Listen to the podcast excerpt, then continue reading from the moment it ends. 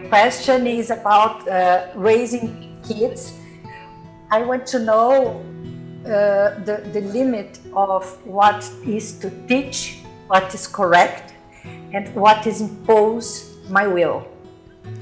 For raising kids, we have to study where the kids are positive, where the, they are doing negative, and their behavior.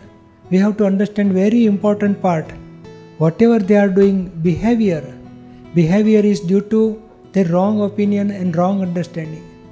So we want to stop their behavior. This is wrong. You st- stop this. But behavior cannot control directly.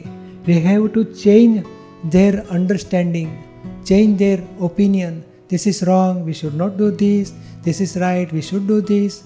So like that, we have to explain them, convince them, and change their opinion. This is hundred percent wrong. Whatever they are doing. So like that, we have to give understanding to our child what is correct what is wrong how to improve correct how to come out from wrong so by lovingly heartily we will explain our child slowly slowly they will absorb immediately result may not come action in the body may not come but their opinion change understanding gets changed slowly slowly their result will come. So they become positive and negativity in their life they'll slowly slowly go away